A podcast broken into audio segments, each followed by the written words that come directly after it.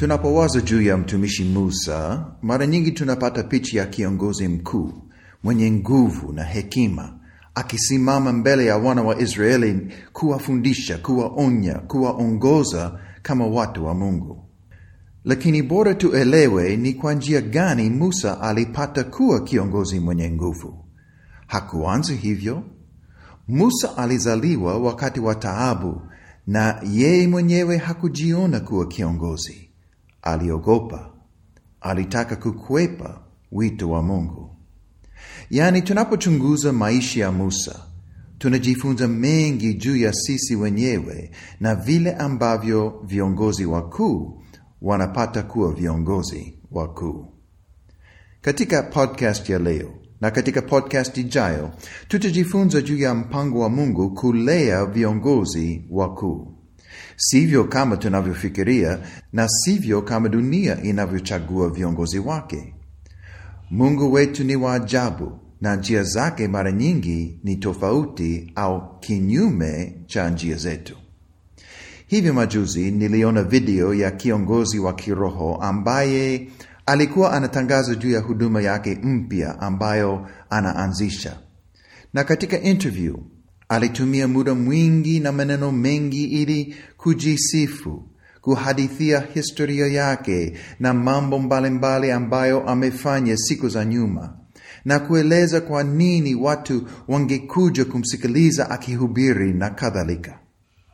Mara nyingi hii ni picha ambayo tunapata tunapowaza juu ya kiongozi mkuu, lakini ni kinyume. Kiongozi wa kiroho aliyechaguliwa na Bwana na kutumiwa na Bwana si hivyo. Badala ya kujisifu, siku zote anamsifu Bwana. Badala ya kuhadithia makuu ambayo amefanya mwenyewe, kiongozi wa Mungu humsifu Bwana na makuu ambayo ametenda yeye. Sijui unavyoona wewe, lakini mimi nataka niwe kiongozi wa Mungu ambaye anampendeza Bwana, sio kuwapendeza watu. Na ndivyo alivyokuwa mtumishi Musa. Lakini alipataje kuwa kiongozi mkuu wa namna ya pekee? Pengine jibu litakushangaza. Aliachwa jangwani. Bila shaka unajua habari za Musa na Farao aliyechukia watu wa Mungu. Katika kitabu cha Kutoka mlango wa kwanza, Farao aliagiza kwamba watoto wote waliozaliwa na wanawake wa Israeli watupwe mtoni na kuuawa. Lakini mama yake Musa akamficha na kumweka katika kisafina, na kwa mpango wake Mungu, binti wa Farao alipokwenda mtoni ili kuoga, akamwona, akamchukua na kumhifadhi. Ni maisha ya namna gani aliyopata Musa? Musa alilelewa katika jumba la mfalme, alikula mezani pa Farao, alivaa nguo safi na kuishi maisha ya raha. Lakini sikiliza, hakujifunza uongozi katika jumba la Farao. Alipokuwa mkubwa, ndipo alitambua kwamba watu wake wanateswa na Wamisri, na siku moja aliua Misri aliyekuwa anapambana na ndugu yake, na ndipo mafunzo yake yalipoanza. Alipaswa kukimbia na kujificha jangwani. Rafiki yangu, viongozi hawatengenezwi kwa kuishi kwenye majumba, wanatengenezwa jangwani. Bwana alimweka Musa jangwani kwa kusudi, kusudi ajifunze na kukomaa ili awe kiongozi mkuu na kutumiwa na yeye. Je, unakumbuka kwa muda gani Musa alikaa jangwani? Kwa miaka arobaini. Kabla hajarudi na kuanza kuongoza watu wa Mungu, miaka arobaini katika jangwa. Mtu anayejisifu nimefanya haya na yale, au nilikuwa huyu na yule, mtu huyo hajastahili kuongoza watu wa Mungu wala kutumiwa na Bwana. Lakini mtu ambaye amekaa jangwani na kujifunza na kukomaa, huyo ndiye atakayetumiwa na Bwana kama kiongozi mkuu.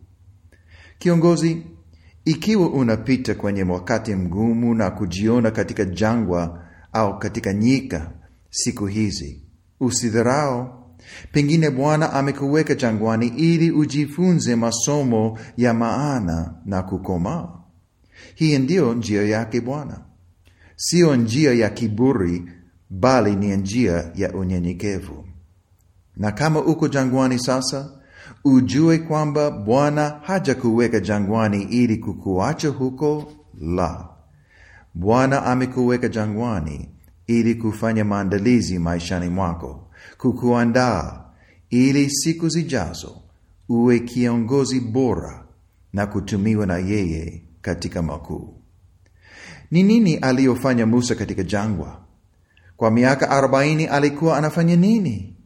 Twasoma katika Kutoka mlango wa pili na watatu kwamba Musa alichunga kundi la Yethro mkwewe.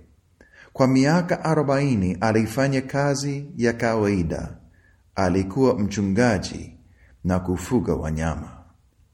Kila siku, mchana na usiku, alikuwa akilinda kondoo, kuwaongoza kwenye malisho ya majani na kuwatunza. Katika jangwa alijifunza mengi juu ya mifugo na jinsi ya kuwatunza. Bila shaka alijifunza kulinda mifugo na ni adui gani walio hatari kwa mifugo. Alikaa saa nyingi kila siku peke yake, mbali na watu, yeye tu, mifugo na Mungu. Unaonaje? Alijifunza kuongea na Bwana, kumwabudu Bwana na kushirikiana na yeye. Hakika. Hakika, miaka hiyo arobaini Musa alijifunza mengi juu ya maisha, uchungaji, maana yake nini kulinda, kutunza na kuongoza. Alipata mke na watoto katika jangwa, na hivyo alijifunza kuwa mume mwaminifu na baba wa watoto, na pengine zaidi ya yote alijifunza kufanya kazi ya kawaida kwa uaminifu kwa muda mrefu na kutegemea Bwana katika yote. Hayo yote asingeweza kujifunza katika jumba la mfalme, ilimbidi ajifunze huko nyikani. Bila shaka alirudi nyumbani saa za jioni akiwa na uchovu. Hakika aliumia mara kwa mara katika kazi ngumu ya uchungaji. Wengine walipokwenda kwenye sherehe, Musa alishindwa kwenda kwa sababu alipaswa kubaki na kondoo. Kiongozi mwenzangu, usidharau kamwe wakati wako jangwani, kwa sababu ndipo jangwani ambapo Bwana Mungu anakuandaa.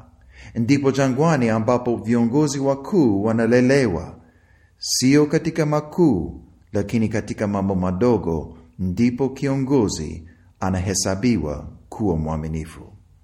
Ukisikia kiongozi akijisifu, nimefanya haya na yale, au nilikuwa huyu na yule, ujue kwamba huyo kiongozi hajaandaliwa na Mungu. Shule ya Mungu ni shule ya unyenyekevu na shule ya uaminifu.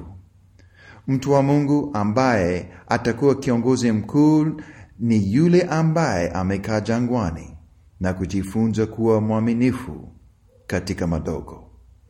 Ujipe moyo kiongozi. Pengine hiyo picha ya kiongozi mkuu sivyo ulivyo leo. Pengine unajiona unapita katika jangwa. Mshukuru Bwana, uko pale pale kwa kusudi, na kama Musa, Bwana ana mafundisho kwa ajili yako jangwani, ili uwe kiongozi bora siku zijazo. Uwe kiongozi mwenyekevu, mpole, ukijaa Roho wa Mungu. Usiangalie viongozi wakuu wanaopiga maneno, kujisifu na kuonekana na watu kuwa ni wakubwa. Usiwaangalie na kuwaonea wivu. Viongozi kweli wa Mungu sivyo walivyo. Viongozi wa kiroho waaminifu hujinyenyekeza na kumsifu Bwana tu.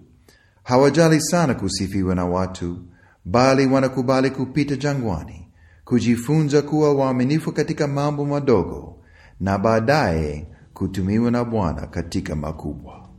Katika podcast ijayo, tutaona ni mafunzo gani Musa alijifunza, na bila shaka utatiwa moyo na habari zake.